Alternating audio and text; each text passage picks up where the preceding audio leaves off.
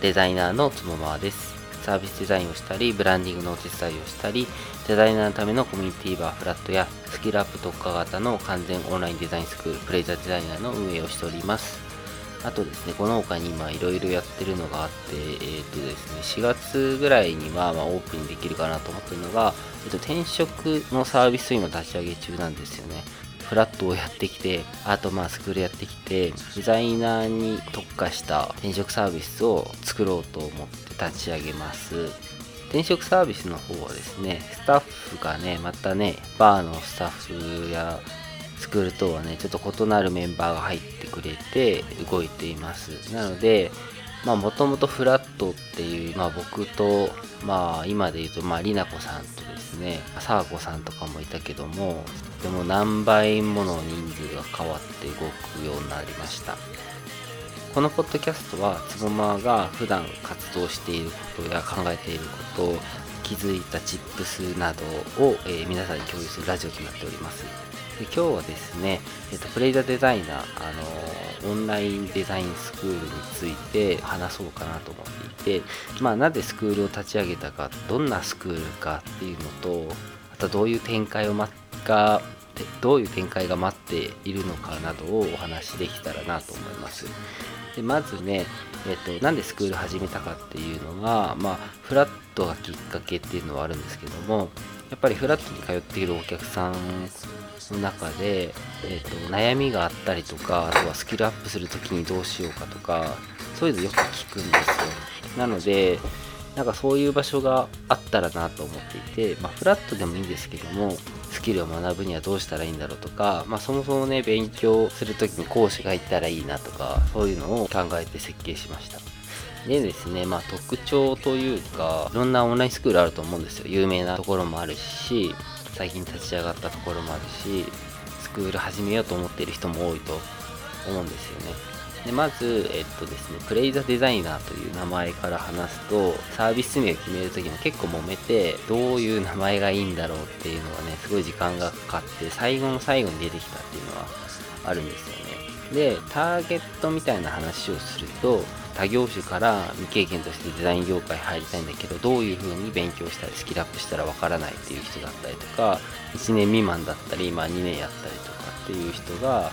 新たにその UIUX のスキルを身につけるとかあとはですね、まあ、3年やったり4年やったり5年でもいいんですけどももうちょっと上のレベルのねことをやりたいっていう人のために教えるスクールとなっております。で今はちょっと UIUX しかないんですけど他のコースに関しては後で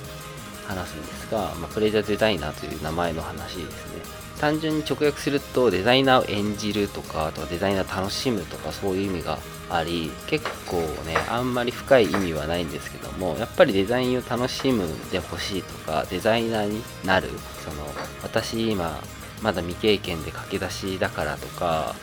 そういうのデザイナーって自分のことを名乗らない人はいるんですけども、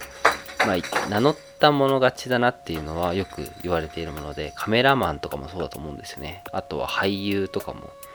なんかどういう実績とか免許とかも必要がないので、自分はこういうのをやっているって言ったらもう、それはデザイナーっていうのを言っちゃっていいかなと思います。で、今ちょっと猫がすごいカラカラカラカラ遊んでて うるさいかもしれないですけど、ちょっと話を続けますね。で、まあどういうスクールかっていうのは、現役のデザイナーがね、メンター、まあ講師として教えてくれるスクールなんで、ウェブサイトの方にも書いてあるんですけども、現役デザイナーの知識と経験をシェアする新しいオンラインデザインスクールという、新しいとは何ぞやって話なんですけども、他のスクールでもやってることをうちでもやっているんですが、まあマンツーマンで授業するオンラインスクールだったりとかね、あとは働きながら大丈夫ですよとか未経験 OK ですは割とねみんな言ってると思うんですけどまあその売りといったらなんですが、うちはですね、メンターというそのさっき言った講師は、えっと、全員現役のデザイナーです。で他のスクールは現役のデザイナーかっていうと、そうじゃないところもあったりするんですよね。まあもちろん教えるプロではあるけども、その現役かっていうと、ちょっとね、あの、古い知識を教えたりっていうところもあったりするんですよ。っていうのも、まあ、このスクール立ち上げるときにスクールのこと知らないとなと思って一応何個かスクールはあのお試しだったり通ってみたりその時にあスクールの業界って今こうなっているんだと思っててまあいろんな発見があったりここをもっとこうしないとダメなんじゃないかなとか現場と離れていることをやっているっていうのは結構あったんですよ。だからここをねどういう風にしたらねスクールとしていいんだろうっていうのをすごい考えましたね。なんでそこでどういうスクールにしたいかっていうのはやっぱり現役のデザイナーが教えるっていうのがいいな。現場で使わないものはほぼほぼ使わない。でほぼほぼって言ったのはやっぱりその人が働いてる環境であって例えばスケッチを使うところもあれば XD を使うところもあるし Figma を使うところもあると思うんですよ。だからなんかそういうところがね人それぞれ変わっているところかもしれないなと思います。あとはですねカリキュラムに関してはその人の受ける生徒さんに合ったカリキュラムを作ってこれでどうでしょうっていうのをやります。あとはですね Web コースだとコーディングっていうのがあったりしてなんかねそこってお金取ってやるところでもなさそうだなっていうのはあったんですよ。だし、まあ、やったことある人っていうのもいるからその、まあ、ここってもう自分でできるしやってるからその分の授業ってあんまり意味ないよねって思う人多いと思うんですよね。なんでそういうところがちょっとあの無駄だなと思ってしまってそういうのさせたくないなと思って作りました。あとはね値段がめちゃめちゃ安いですね。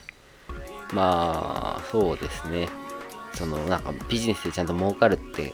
考えたらもっと利益率とかを考えた値段設定にしないといけないんですけども結構いろんな思いがあってですね。スクールってやっぱり高いんですよね。まあなんで高いかっていうとやっぱり講師の人にもギャラを払ったり仕事としてそのスクールで働いている人